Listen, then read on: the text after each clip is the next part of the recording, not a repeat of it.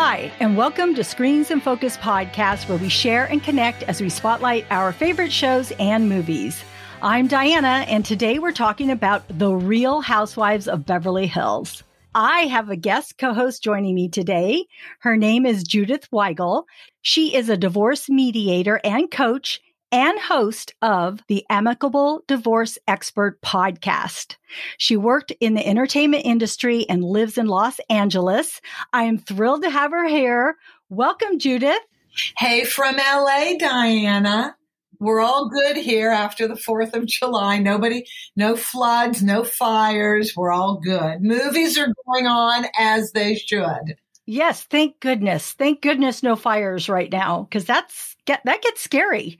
And we've seen some of the housewives deal with that. Yes, we have. We saw Camille Grammer's house burn down in uh, the Topanga area. We saw Denise Richards, who was renting uh, on the water in Malibu. The whole um, coastline had to evacuate a couple of years ago. It was scary. right. It was scary. Yeah, it is very scary. So I'm yeah, I'm really glad that we're doing okay right now. So so Judith, you and I met within a podcast community. And we started talking about possibly guest hosting, and we talked about how we both love TV and film. And we started talking about reality TV and how we both loved the Real Housewives of Beverly Hills. Yes, so I thought this would be a great topic for us. Listen, it's the buzz in Los Angeles. So not only with the Beverly Hills Housewives, but every housewife franchise on Bravo, most of them get divorced. And so just to set this up, what are these housewife shows about? They're about conflict. They're about Yeah. relationship conflict. That's what they're about. Supposedly relationships between the castmates. But what happens is if you are not on a solid footing in your marriage and you Mhm. become a castmate on one of these shows, I looked at the stats a couple of years ago. Over 90% get divorced. Wow, that many? I knew it was high. Over 90% get divorced. The highest divorce rate was in Orange County, and that was the first housewife show of the entire franchise. And then I think New York came on after that. And now I'm on the fence. Did Beverly Hills or did New Jersey come on after that? Then there's Atlanta.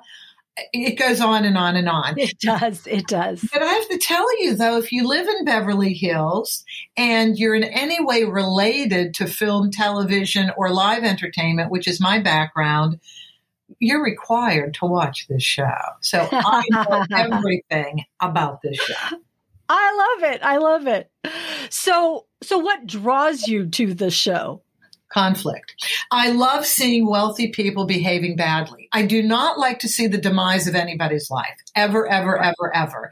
But as a divorce mediator and coach, you have to understand that these, this is fodder for stories on my own podcast, just situations that they're in that could happen to everybody else. But, you know, then again, you have all of their businesses and their husbands' businesses everywhere as you drive around town and you actually run into them. So I like to be up on my pulp culture information as much as humanly possible. Yeah, that's awesome. So, one of the housewives on the show is Erika Jayne. She filed for divorce from Tom Girardi in November 2020 after 21 years of marriage. It was a shocker for all of us. I, I think, right? I'm sure I'll, get your take on it in a few minutes, but it seemed like a shocker because they seem to be on stable ground. But legal troubles have swirled around Erika Jayne, who is 49, and Tom Girardi, who is 82, over the last several months.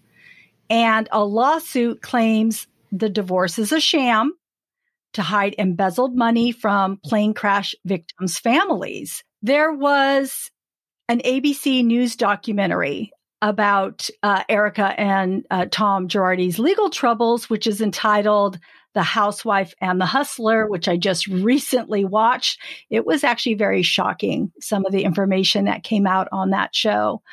Uh, it's on Hulu. It came out July 14th, 2021, and it alleges that he embezzled funds from his clients, but there was some damning information from there, some phone calls, and uh, they even showed, I think, a deposition that him saying he had 80 million or 50 million and now he's broke.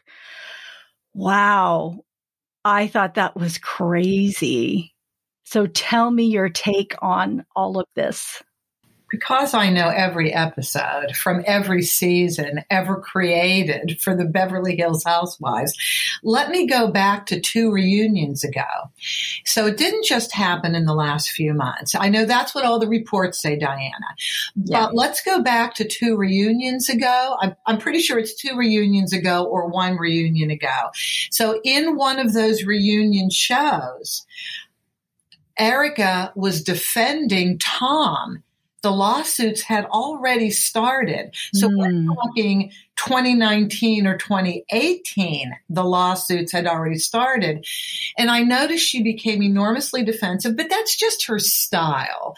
You know, right. so I thought, uh, uh, uh, maybe, maybe not. But then I have other information that happened in my office that I'm going to divulge on your show right now. So I think Erika Erika joined the cast of the Beverly Hills Housewives in 2015 because I ran a timeline. I had to run a timeline because I made this last week's podcast episode on the Amicable Divorce Expert podcast. And so yes. I wanted to get my whole timeline straight. So I did, uh, I, I did historical research. In 20 either 2015, yeah, 2015. In 2015, I was sitting in my office with a client, a non-celebrity client.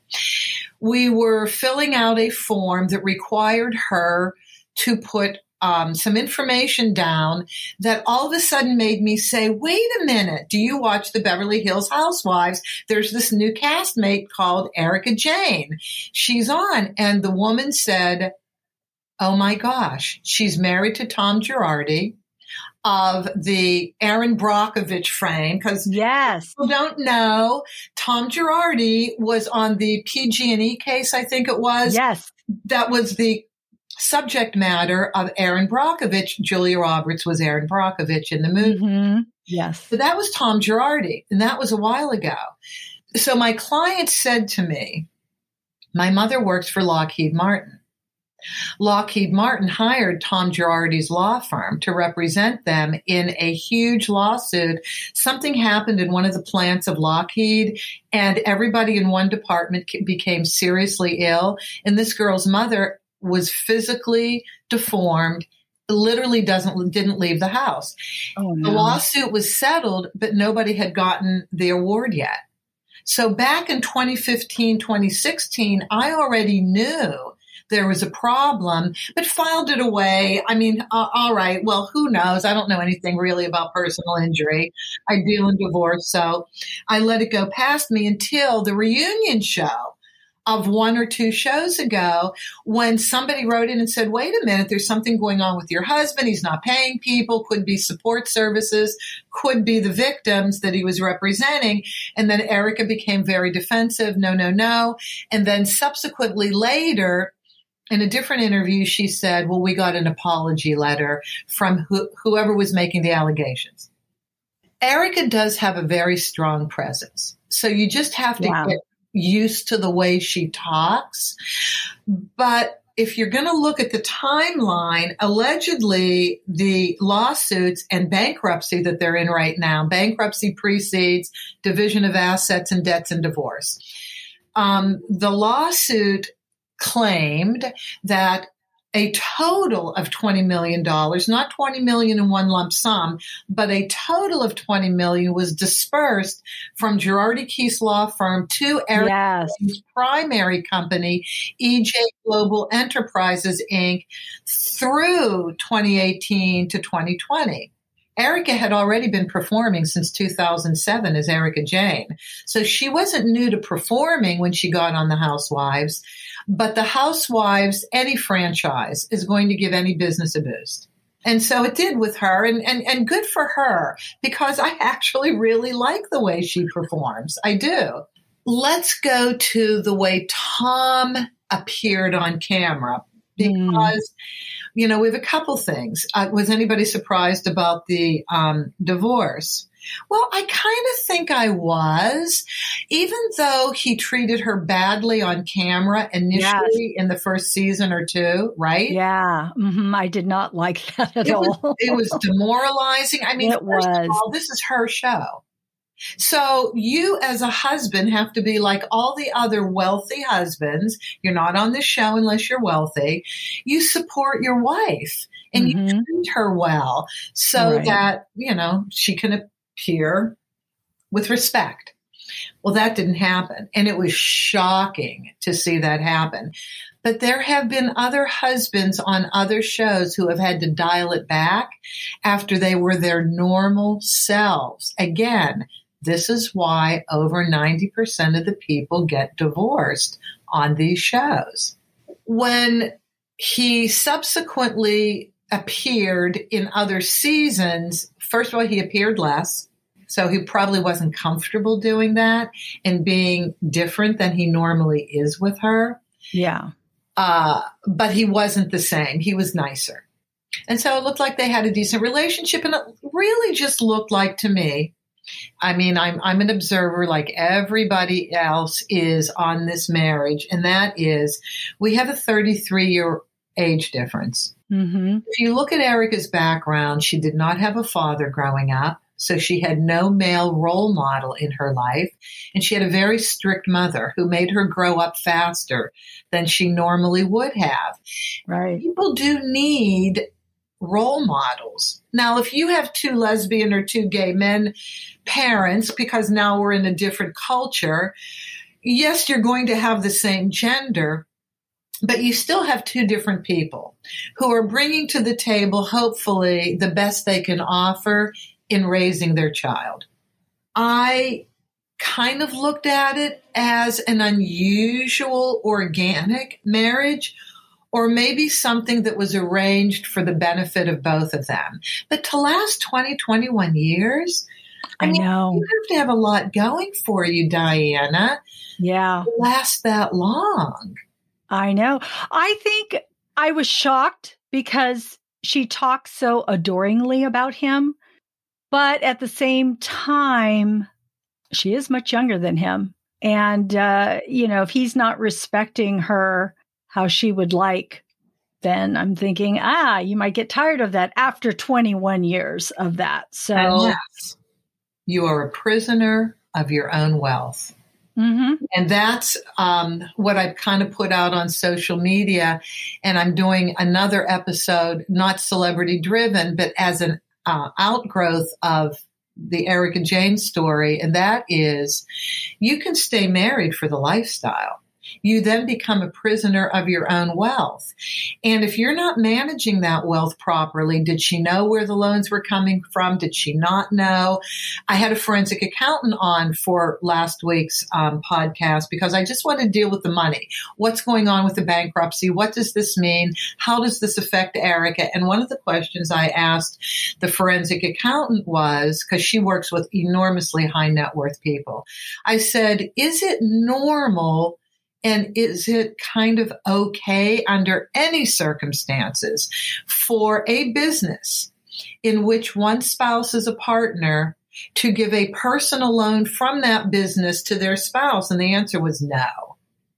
Unless it's marked appropriately, everybody signs off on it. You know, there has to be maybe a special condition, but she said it's really not done.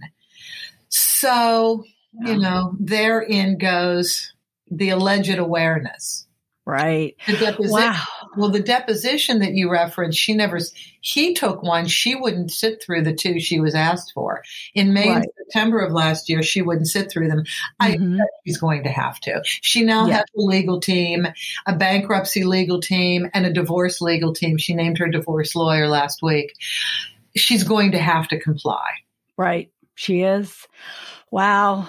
This is huge for Bravo, the Housewives the stories. So we'll all be keeping our eye out on this. So, it is, so I'm sorry, Diana. It is probably one of the biggest because it's complex. there's more involved than the normal personal stuff that Right. drives people apart. Now, this is just much bigger in scope. And so um, it, it, it'll be very interesting. And then for anybody getting divorced, you can learn from this, not to criticize, not to judge. You can actually Right. learn from this. Uh, if anything similar is going on with a family owned business and now a divorce, that house has to be squeaky clean, that business, because it's going to come under scrutiny. Right. Divorce as an asset to be divided. Yeah. Well, I'll be really curious to see what happens. I actually have always liked Erika. So I'm hoping um, things work out for her. We'll see. We'll see what uh, we'll see what happens. You We'll never know people. I know.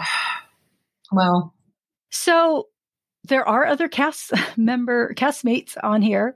So uh, Kyle Richards, uh, Lisa Rinna, Dorit Kemsley, Garcelle Beauvais, Sutton Stracke, Crystal Kung Minkoff. So Bob Minkoff is hugely famous as writer producer in Los Angeles. Huge, huge, huge, huge resume of films. So I was just interested to see Bob Minkoff in some of the um, in some of the scenes. Sutton is probably the wealthiest. She's a billionaire. Wow. Sutton Wow. was married to a hedge fund manager, and when they got divorced, she got a billion. It looks like it. Well, if you look at the little um, the guest gifts that she gives out, the very first guest gift she gave out last season when she was on was an eighteen hundred dollar. Was it a Dolce and Gabbana little handbag? yeah. Yes. Yes. I do remember that. Eighteen hundred dollars. That was pretty pretty amazing. And she does not wear her wealth like Erika wore her wealth. And that's the thing. And th- this is the thing that really made me sad with Erika. Be careful what you, how you define yourself. Mhm. She defined herself, unlike the other ladies, in extreme wealth. And now all that wealth has gone away. It, it will, there Right. will be nothing left for them to divide more than likely. But then look at the other people. Um, they want to talk about the good marriages because there are some good marriages on this show. So Yes. Kyle and Mauricio, I, I, I mean, I never expect them ever, ever, ever to get divorced. I mean, they look, their chemistry looks perfect, doesn't it? It does. I was going to ask you what you thought about the other relationships, and they're probably my favorite couple. They seem the most in tune to each other. They talk to each other. They're raising their family together. So we see that. Of course, we don't know what happens behind closed doors. We never do. But uh, out of all the relationships that I see, I would I would imagine theirs would last the longest. I think you're totally right, Diana, because she's original. She's one of the original cast members. We would have seen a break, a crack in that relationship through the years, and we have not. We've only seen it get better and better. And, you know, I want a Mauricio in my life, for heaven's sake. What a great guy. Yeah. I love him, I, and I love the business that he's in. Lisa Rinna, okay, so I love that she calls Harry Hamlin Harry Hamlin, and she doesn't refer to him as my husband or Harry, right? Yeah. She Yeah. refers to him as Harry Hamlin, and one day on the show, she shows her cell phone, and his caller ID is Harry Hamlin. I love that. You're So right. I love these two So cute. people, and he goes along with whatever she does, and and the same with her. I also think Dorit and PK have a good relationship. They seem to really like each other and Yes. um, are respectful to one another. Yes. And they back each other up. Yeah, so I love them. We know Garcelle is divorced, and um, you know Crystal. I guess she has a good marriage with Bob. We just met them, so we Yeah. can't comment on them right now. But Denise Richards. Now Denise has left the show, right? Yes. Maybe wants to be back. Um, That was an interesting um, storyline. Yeah. God, oh my God. I thought Garcelle was tough on Lisa Rinna because this is me, because I felt like Lisa Rinna felt somewhat betrayed by Denise in their relationship. And I think that's what she was trying to call her out on. But Garcelle had a different point of view. And so I'm glad that, that Lisa Rinna said what, you know, she said and apologized for her part in it. But I feel like Lisa Rinna takes responsibility when she does something wrong. Okay. So Lisa changed from the first season to every other season. She was Miss Peacemaker. She was just like Denise, Miss Peacemaker, first season. And then it all went to hell in a handbasket. Then she became adversarial Lisa. Mm-hmm. And it really just seemed, I mean, Lisa's a pro at acting at television. she is. She knows exactly what she's doing. And so I'm wondering A, did she get a directive from Bravo to be more controversial? Because I can imagine that you do get directives from production. Andy Cohen would totally deny this if he was sitting with us. And the reason why I would respectfully say, I'm sorry, Andy, I don't believe you is because all the housewives several years ago were seen going over their scripts at a restaurant ah. in the Beverly Hills ah. area by my sister in law, who watches every episode like I do. Ooh. So no, no, no. It's it's semi-scripted. They get directives. They get the storyline, which is why you will see a word or an issue brought up in every single episode, and yes. it will be attached to a specific castmate. You know, that's how these reality shows are built. But then they can't control everybody. The the castmates go out of control, which is where the drama and the interest come in. So Denise I loved her first season. I kind of love her overall. But she said something in one of the reunion shows that as a divorce mediator, I really picked up on, and I've been trying to get in touch with her ever since. I went to Mauricio's real estate company, the agency, wrote a letter, brought chocolates. I said, can you please hook me up with Denise Richards? Because here's what I wanted her to talk about on the pod, my podcast, Amicable Divorce. She said something about the way she co-parents with Charlie Sheen that just warmed my heart. And I want everybody to do that. So here's what she said. And I don't know if you remember, but it was on a reunion show and Camille Grammer was on that reunion show. And Denise said, you know, Charlie was not seriously wealthy when we got divorced. He hadn't gotten two and a half men yet. Two and a half men put him over the income bracket of seriously, seriously wealthy. Right but it was a rough marriage she had.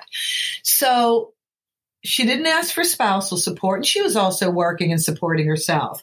But then it was about co-parenting and child support. So she did take child support and she wanted the co-parenting to be exemplary. She did not want her children in any way to be entangled in her parents being disrespectful to one another and not supporting each other because beyond the outside world, what they do for a living, you still have personal private lives that right. need to be honored and preserved if they're children. So here's what she said. She said Charlie always had an open door to come over to any event that she was having at the house. It was a Thanksgiving evening. This is the story she told at the reunion. It was Thanksgiving and Charlie had not accepted an invitation to come to dinner. Okay, so they were all sitting at dinner. Her I guess both of her parents were living at the time. She very close to her family. Uh, they were all there having dinner. There was a knock at the door. It was Charlie, looking forlorn. And she said, "Charlie, hey, how you doing? We're having dinner. You want to come in?" And he said, "Well, yes, I, I appreciate it, but I'm with somebody."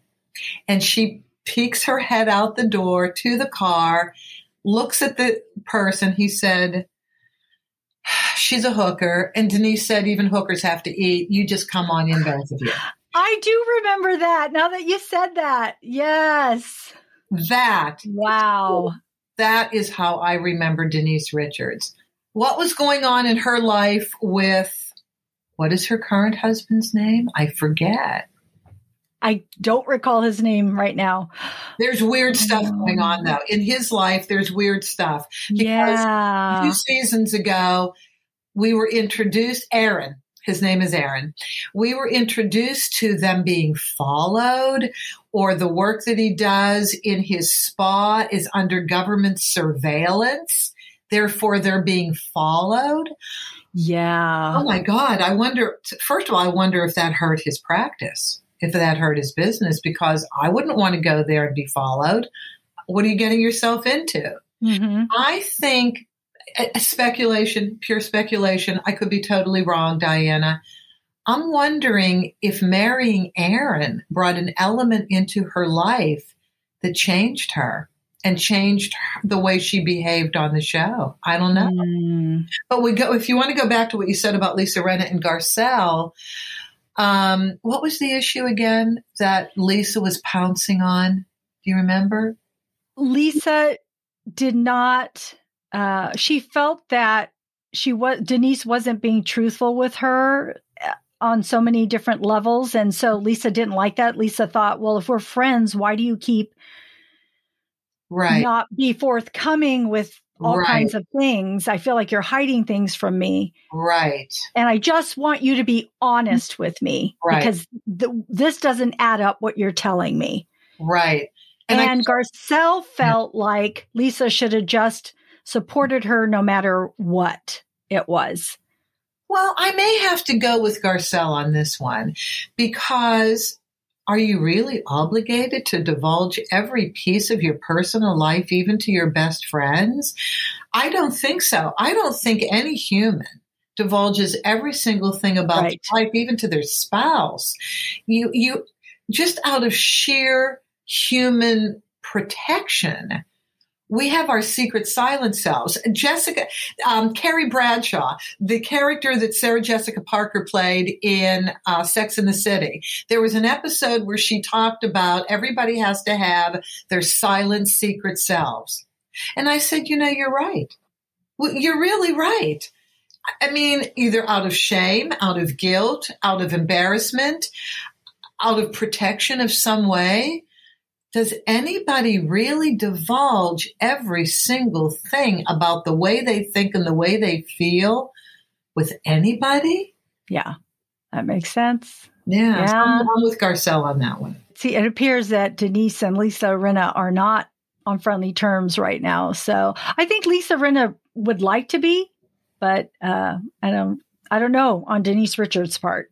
But like you said, we never know what their life is like, and maybe there is something being hidden, be, them being followed. She wouldn't have said it if it wasn't true. She literally yeah. got it on microphone and on camera, and I just they were driving on PCH when that yeah. conversation happened. I said, "Oh my god." So Lisa Vanderpump, of course, is no longer on, and she exited the show after Puppygate happened. And so Puppygate was that Dorit Kemsley adopted a puppy from the shelter. Her second puppy, which we didn't learn until later. And oh, I don't think I knew that she, she did. She the first one, and she had problems with the second one. Oh, I didn't know. I don't know if I knew that, but she got this puppy. It was biting at her children, so she rehomed it uh, I guess it wasn't in the contract, but she rehomed it to another home. That person took the puppy and, and gave it to a shelter. Gave it to another shelter. And, and Lisa went and got it from the shelter. She found yes, and so yes, so Lisa found out, or her people found out, went in, got the puppy, and then they were mad at Dorit for not uh, bringing it back, it back to them. Right. But Dorit wasn't aware that the puppy was rehomed, and so and then it was about leaking the information to certain people to look people make people look bad and I remember Kyle and all the other women uh, were on Dorit's side as far as that was concerned uh, after hearing um, the story, but because they thought that Lisa had leaked it to the press. More than likely she did. It's a guess. It's a pure guess. And she wouldn't come clean. Right this is what happens between two friends when somebody's not truthful with another because it's the same thing that happened that we just talked about with Denise uh, Richards and Lisa Rinna about relationships, friendships, and not being truthful. And here we are with uh, um, Kyle Richards and Lisa Vanderpump. And so I think the girls were just really wanting her to admit to this that she's like, I'm out of here. I'm not, I don't need this So there's too much uh, negativity. And so she left the show. Okay, so I'll give you what my take is on this. First of all, I almost think Dorit was embarrassed because it was puppy number two that didn't do well in their home and was embarrassed to take it back. That's what I kind of think it was. Yeah. So, th- th- my speculation. Number two, I, of course, have been to Vanderpump Dogs because it's. Oh, a, have you? Awesome. I've been to all of Lisa's restaurants, which are four. I've been to Vanderpump Dogs. I wanted to see, and I spoke to John, who we saw on camera as part of the footage for Puppygate. And so I said, John, can we talk about that? He said, no. And I said, why is Lisa here? And she said, no, but we still can't talk. She'll kill me. And I said, okay, but I watched every episode and I do have my opinions, but I will respect the confidentiality that is established between you and Lisa. So I tried to be the roving reporter on this and I got nowhere, but it is a really cute place. You walk in, a lot of paraphernalia on one side. Then on the other side are the puppies in playpens and you're allowed to go in. There's not a lot of dogs because uh, it's not a huge place, it's small. Then you go to the behind where the puppies are featured or the dogs are featured, and they have a grooming salon for the dog. Mm.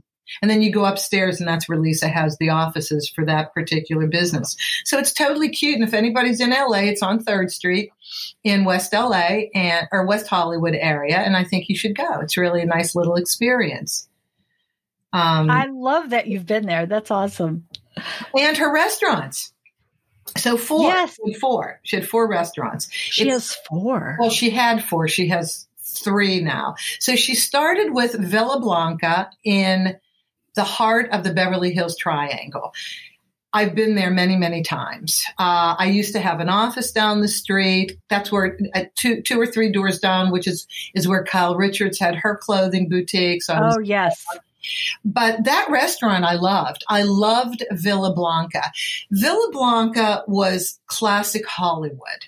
And at lunchtime, I remember this one particular lunch. It was so packed, and I was meeting somebody, and I literally was smashed against Rob Reiner. We were trying to get oh. to our oh. tables, but it is star, it was star studded, and the food was really good. Lisa is very gracious.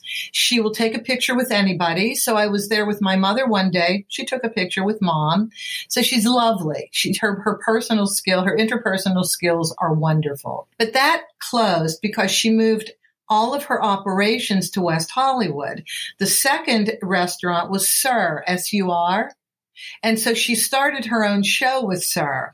Right. And I think there are two reasons, a couple reasons why she left the show.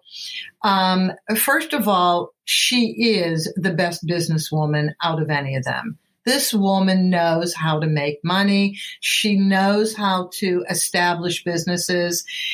And I think she's very media savvy.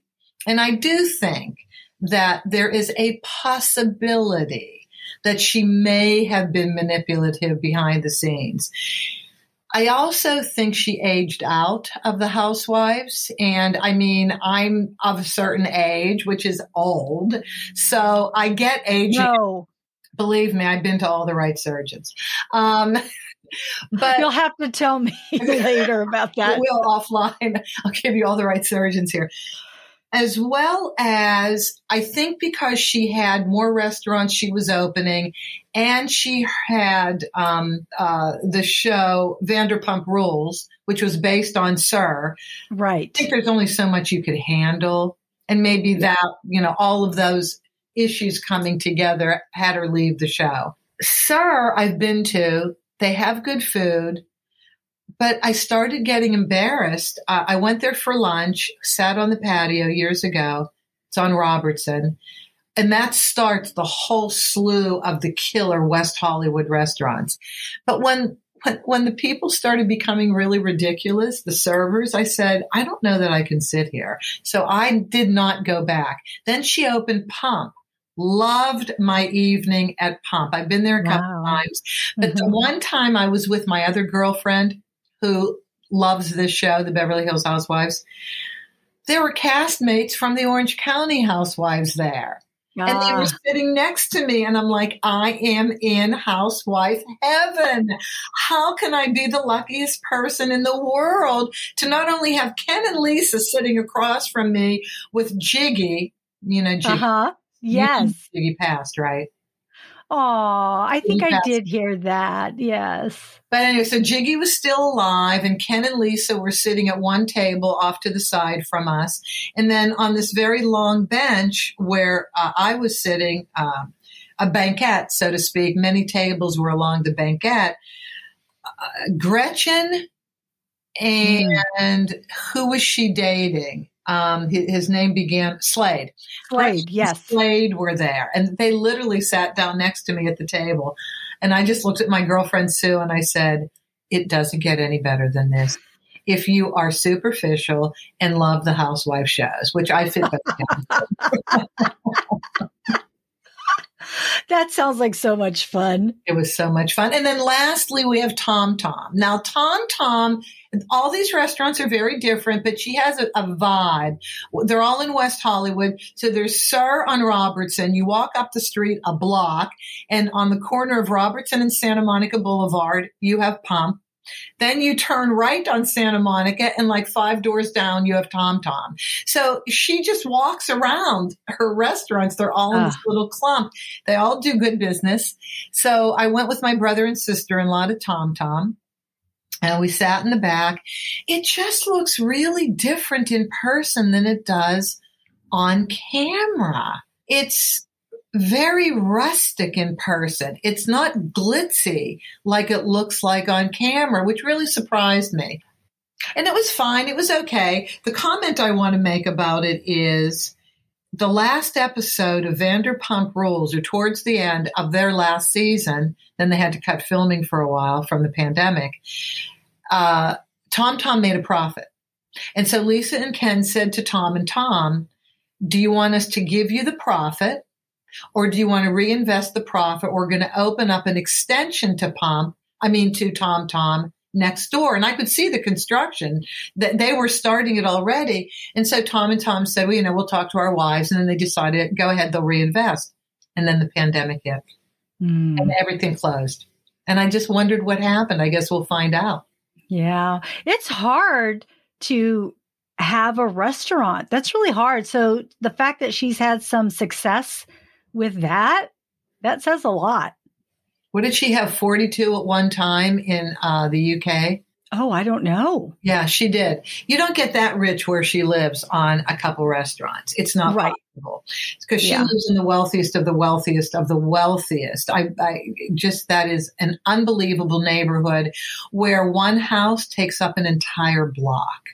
That's how wealthy this neighborhood is. It's nice to do parties there. Um, and when I was in live entertainment, oh my God, I loved going to that neighborhood. I felt lucky. I just felt lucky looking at another Yeah. life that I simply wasn't part of, actually in the buying end of it. But um, no, she had mentioned in one episode that the reason she takes on partners, and this is a smart business move, the reason why she takes on partners is so that she can open up multiple places and not have to physically be at each place all day, every day. And for her as a management style to be able to pick managers, business partners that she trusts because she has a great eye and she's a savvy businesswoman, hmm that's an extra step in business management to be able Yeah. to hire those quality people that you trust and can walk away and open up more businesses and see the ones that you've already opened up thrive. Brilliant businesswoman. Yeah. Yeah, she is. So, well, hopefully she uh I, I hopefully I get down to LA and I could visit some of those restaurants. That would be awesome. I would I'll love take that. you to every one of them. Please Oh. come to LA. I love doing the tours.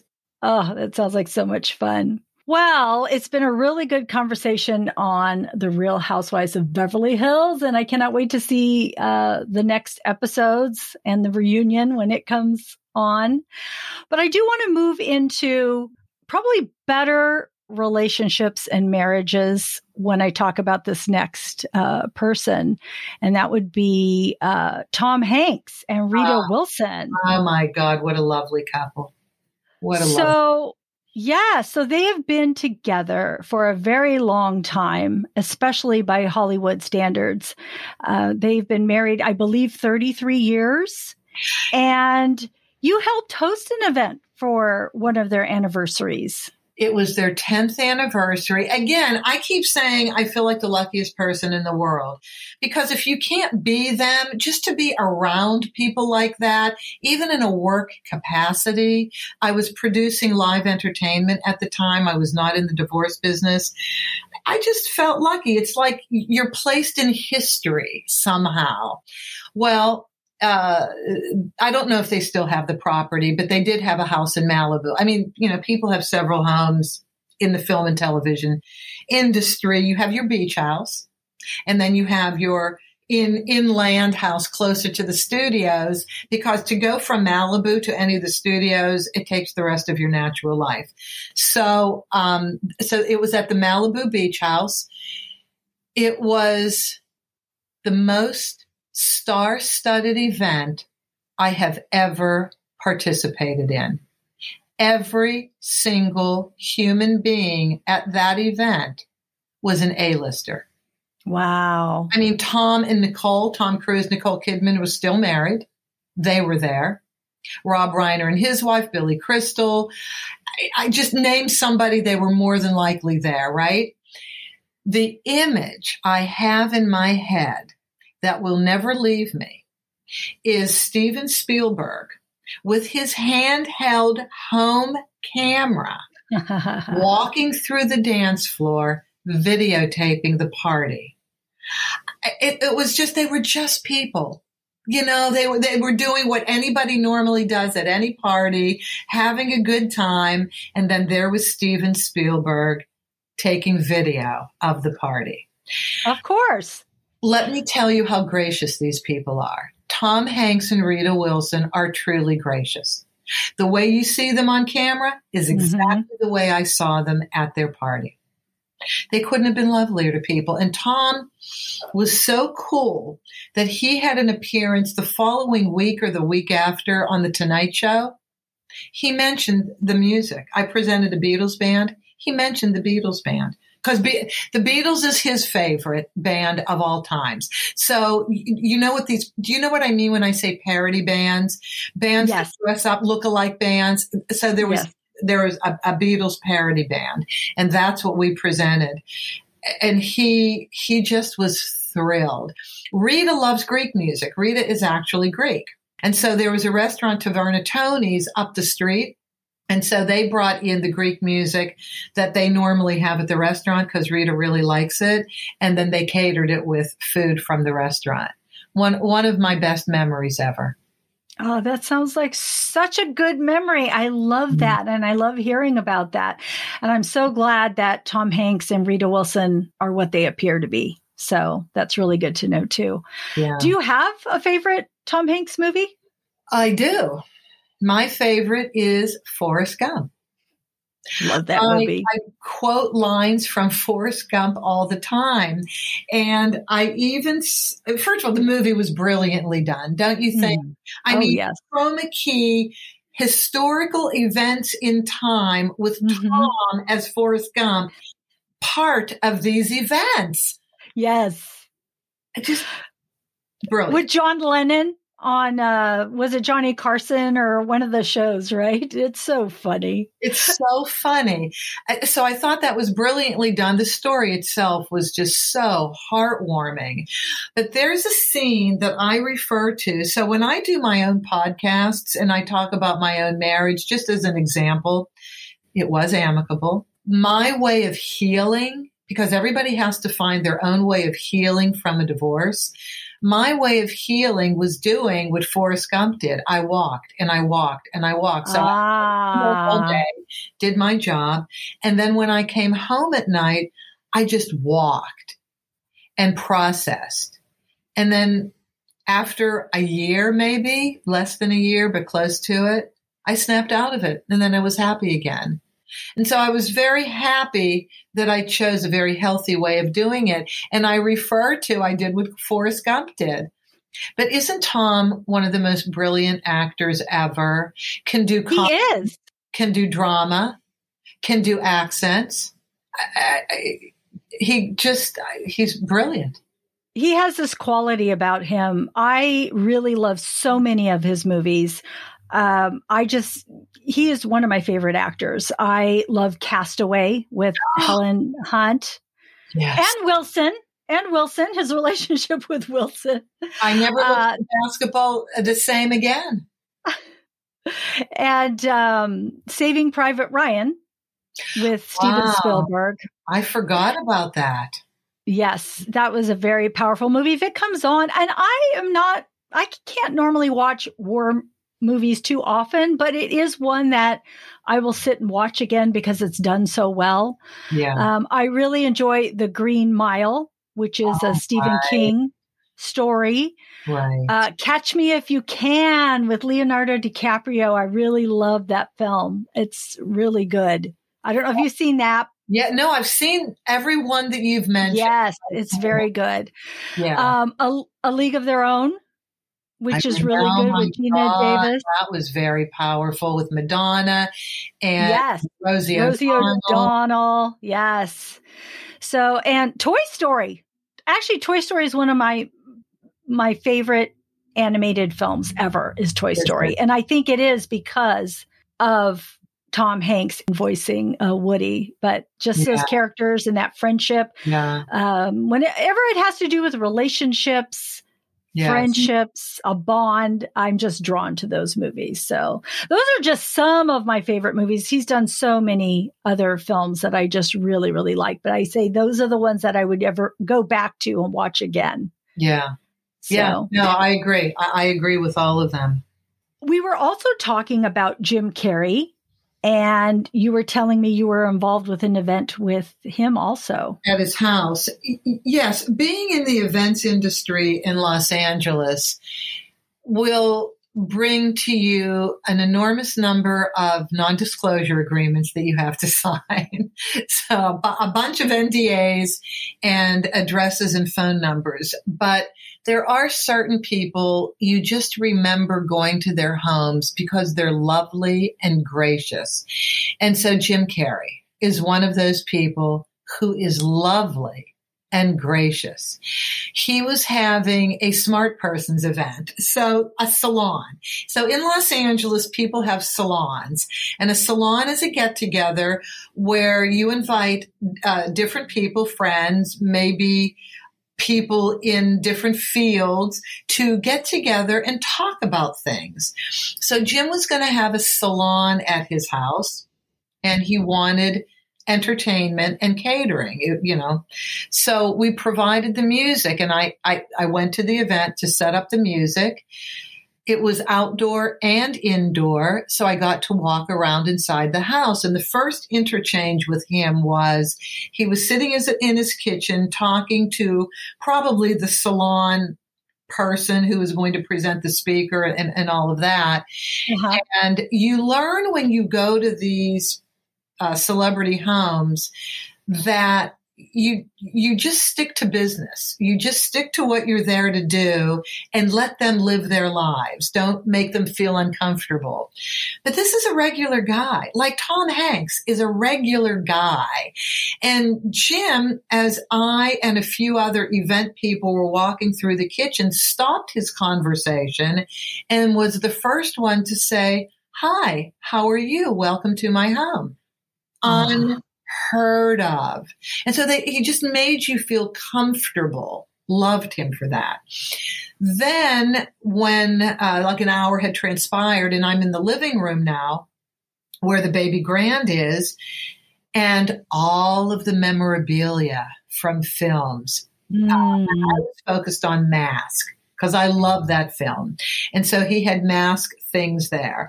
And the pianist that I had hired could just about do everything.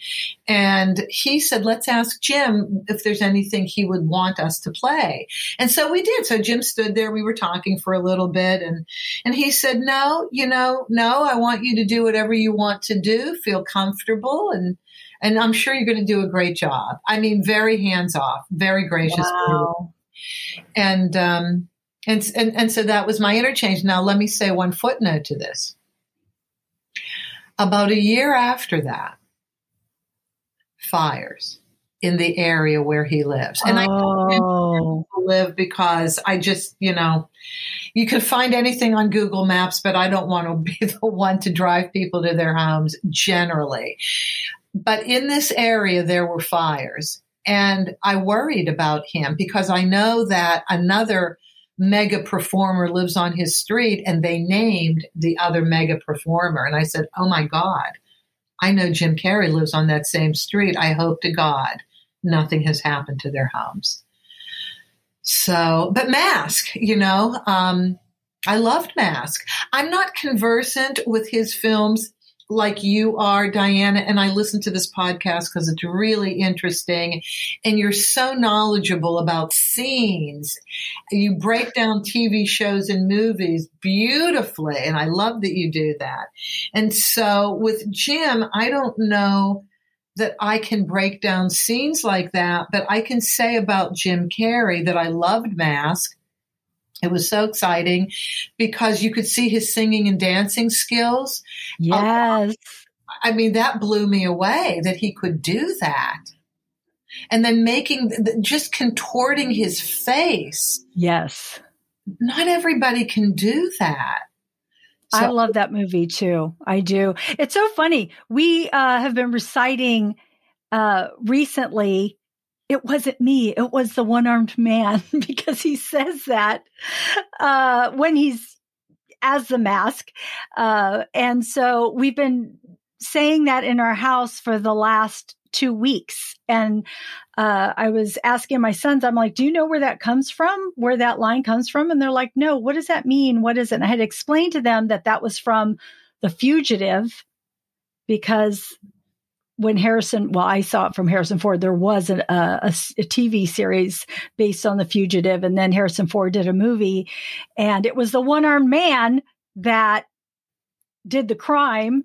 And so in The Mask, Jim Carrey was uh, reenacting that scene by saying it wasn't him, it was the one armed man. So now, for the last two weeks, we've been in my household. If somebody doesn't want to admit to t- doing something, it wasn't me, it was the one armed man.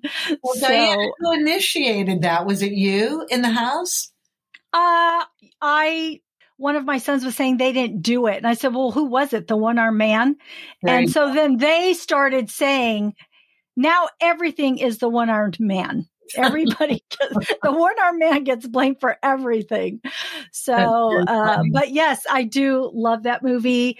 Uh, Jim Carrey is, he makes me laugh so hard. I could watch uh, Fun with Dick and Jane, which I really like a lot with Téa Leoni. Yeah. I just laugh out loud. Uh, me, myself, and Irene uh, with Renee Zellweger uh, makes me laugh. Ace Ventura, yeah. Pet Detective. Yes, yes, uh, and also Truman Show. That's okay. So I really like the Truman Show, mostly because inside of that philosophy of the Truman Show is it's coming to our culture soon, and I believe yes, it, I believe it has. Has it not? I know. Yeah, which is kind of scary. There was a foretelling in that in the Truman Show, and I just said, "Oh my gosh." Let's let's uh, hold our breath and hope it never happens but here we are right now. But see yeah. again like tom hanks drama beautifully done drama. No pranks no comedy pulled it off brilliantly. And then you have all the physical comedy as well as just you know being able to act comedically.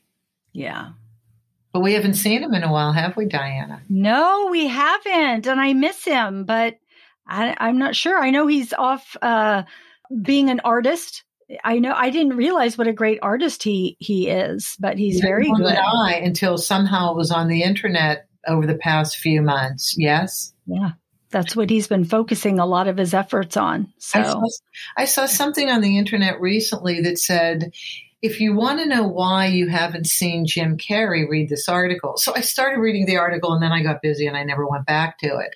Somehow, and this is cancel culture, I'm kind of thinking, and correct me if you think I'm wrong, I'm kind of thinking that he started speaking out politically. Mm-hmm. He has, yeah. Administration. And Hollywood is not all Democratic, lest people think it is. It is not. There are a lot of Republicans in Hollywood as well. And he may, may have just ostracized himself. But then Debra Messing is on Twitter talking. I, I don't know. You know, a lot goes into this. Who knows? But a shame we haven't seen him in a while, huh? Yeah, it is a shame. Mm. So hopefully something soon will I think he wanted to move away some of the comedies that he's been doing, I think, and wanted probably to go in a different direction. And maybe he's just trying to find the right vehicle for that. Maybe. So hopefully we get to see him soon.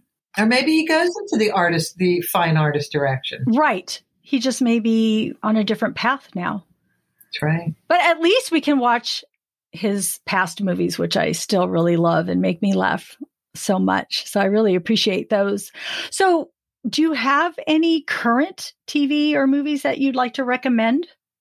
You know, I don't watch a lot of scripted television shows. I really do like reality shows because they're the same situations, only not with actors. so, but on Netflix, I am kind of addicted to a few things on Netflix. Have you seen The Queen's Gambit? I have, and it's very good. I loved I it. Yes, I cried at the last um, episode. I just cried. So I loved the Queen's Gambit, and I am enormously late to the party. Although I am caught up on The Crown, but I had to binge it this year because I, I, don't tend to like period pieces. And then somebody just said, Judy, it is not the normal period piece. You really need to watch it. And I was hooked immediately. Immediately. Yeah. So let's see, The Queen's Gambit, The Crown, and then I just have to say that I love music documentaries. Um, and I can't recommend more the Clive Davis documentary. Now, you don't even have to be in the music business and to know who I mean when I say Clive Davis. It's Clive Davis, and I think the title after that is The Music of Our Lives. What people don't realize it's I think it's three hours. It's like a three hour concert throughout history, starting with Janis Joplin and wow. all the artists he represented. You know, he represented Whitney Houston. You know, it was the Grammy party at the Beverly Hilton February of some years ago where Whitney died, unfortunately. Oh, in, yeah. In her suite. And it was the night he was hosting his party it was it, i get chills i'm talking about it and i get chills but this clive davis documentary the music of our lives it really starts looking at and anybody can identify with this you know, choosing careers is difficult for a lot of people. It's easy for other people. And our career choices, if they're not done from the heart, from what we really want to do, like to do, and think we can do well, we're not going to have a great career history, but Clive is one of those people that had a great career history. He was um, offered things out of the blue that he wasn't expecting, and he made the right choices. And he was in his right element producing artists, artists and repertoire, um, developing artists. So not only was he at the forefront of the contemporary music scene in the 60s with Janis Joplin. But then it, we can seriously fast forward to Carlos Santana. Maybe ah. years ago. Yeah. Smooth. I mean, they're both older men now. And for him to revive Carlos's career by contemporizing it and bringing in the guy from, oh my God, um, Rob Thomas. Rob Thomas, thank you so yeah. much. Blew me away. Remember all the awards they got? They they yes, that was huge. That was huge. He was fired the next day. He was fired the next day. This is in the, I mean, I knew about it ahead of time, but it was in the documentary. He was fired from the mega corporation he was working for because he was making too much money after winning all of those awards. He was devastated and then he went on to open up another company. And the people they put in his place to run his company had to close. They couldn't run it like him. Is that on Netflix? Yeah. Okay. I have not seen that, and I would. I love. me. I love music documentaries, so I will.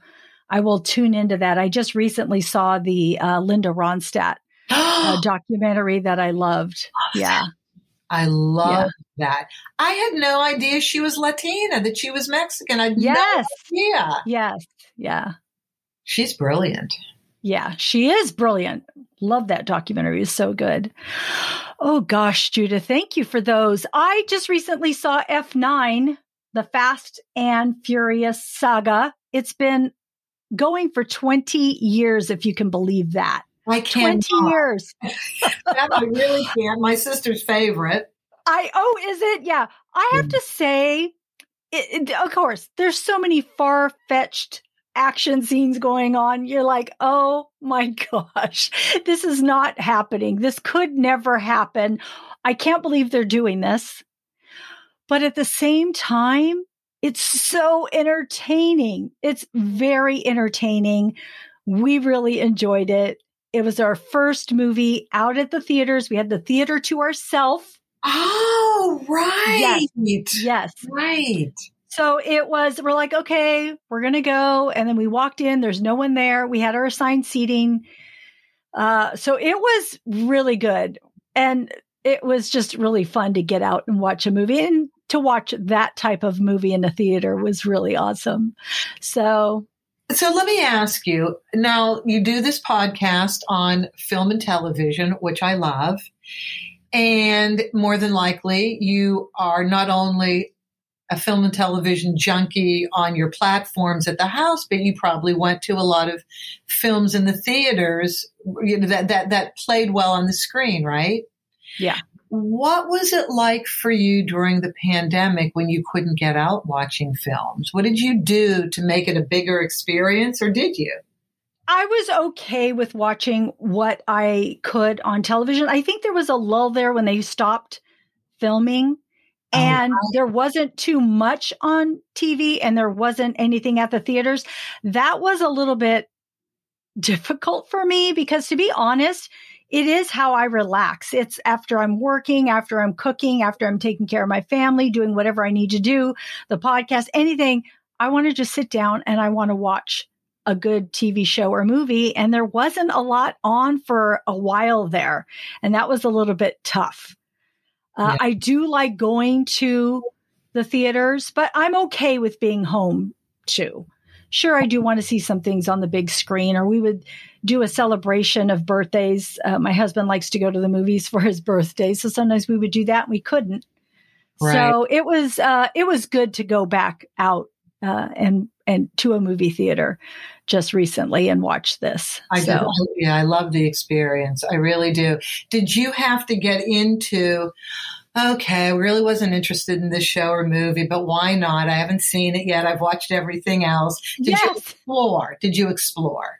Yeah. Yes, I did. I did. And I have watched a lot more and it's just I feel like now there are there's so much with everything streaming, everybody's making um so much content and a lot of it is women women driven which i really love and so i love now even though i love the movies and i still want to be able to go to the movie theater and have that experience i do not want that to go away i hope that never does because now we've seen yeah you can watch anything at home but you don't get the same experience when you're watching it on a big screen, when you're hearing other people laugh or gasp or uh, whatever it may be, sometimes it really is um, an experience yeah. when you're out.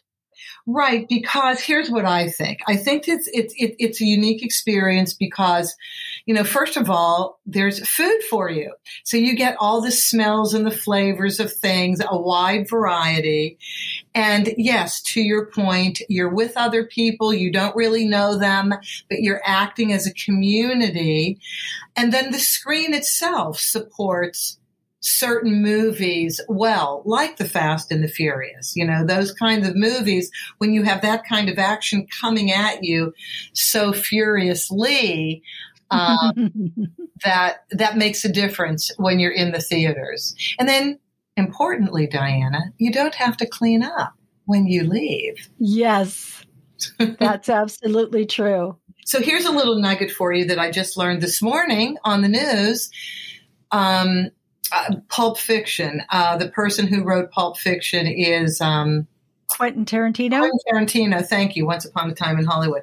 So Quentin's been on a lot of talk shows recently, and I really don't know why because he doesn't have another movie. But he just purchased the Vista Cinema, which is a Hollywood icon on the corner of Sunset and Vine, I believe. And he's making it into a screening studio. Wow. So I bet he's going to, for select people, because he doesn't, I mean, he doesn't have a film out right now, but he said he bought it because he didn't want it to go away. He wanted to preserve some Hollywood, uh, you know, film locations. Love and that. We'll now use it as a screening um, cinema. So I really think that's cool. That is. I love that. I love all the information, all the tidbits, all the stories uh, about LA and the people that you've met. It's been so good hearing them. Thank you, Judith, for sharing all of them with me today. Well, thank you for letting me talk about them because they're beautiful memories. Only in LA. I mean, that's the benefit. Traffic versus if you're in yes. entertainment at all, you get to network with these people. And I, again, I'll close with I feel like the luckiest girl in the world being able to have these experiences. That's awesome. Thank you. Thank you, Judith. And uh, people can find your podcast, the Amicable Divorce Expert podcast. So please check out Judith's podcast. Thank I'm looking forward to the.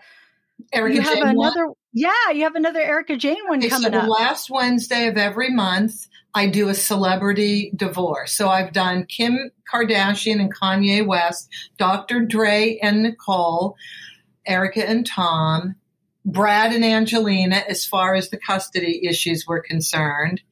And so we did the financial aspect of Erika Jayne and Tom Girardi, and we're going to do the divorce expert um, the last Wednesday in July. And if we, you know, I don't know when you're going to air this, but it doesn't matter. Just saying those dates, you can go back. And the beauty of podcasts are you can record them anytime and then you can just go back and find references at, at your leisure as the audience member. Yes. Yes. Thank you for that. Thank you for those. Again, thank you for joining me, Judith. My pleasure. That's our show. Thanks for tuning in. We are grateful you tuned in, and we hope something that we said today resonated with you, gave you a chuckle, some happiness, some positivity, or inspiration. Please follow us on Apple Podcasts, Spotify, or wherever you listen, and tell a friend we would love more members of our TV club. We'll be uploading a new episode in a couple of weeks. Next show will be on Marvel DC movies, so look for that. You can find our website listed in our show notes. We'll see you next time. Bye.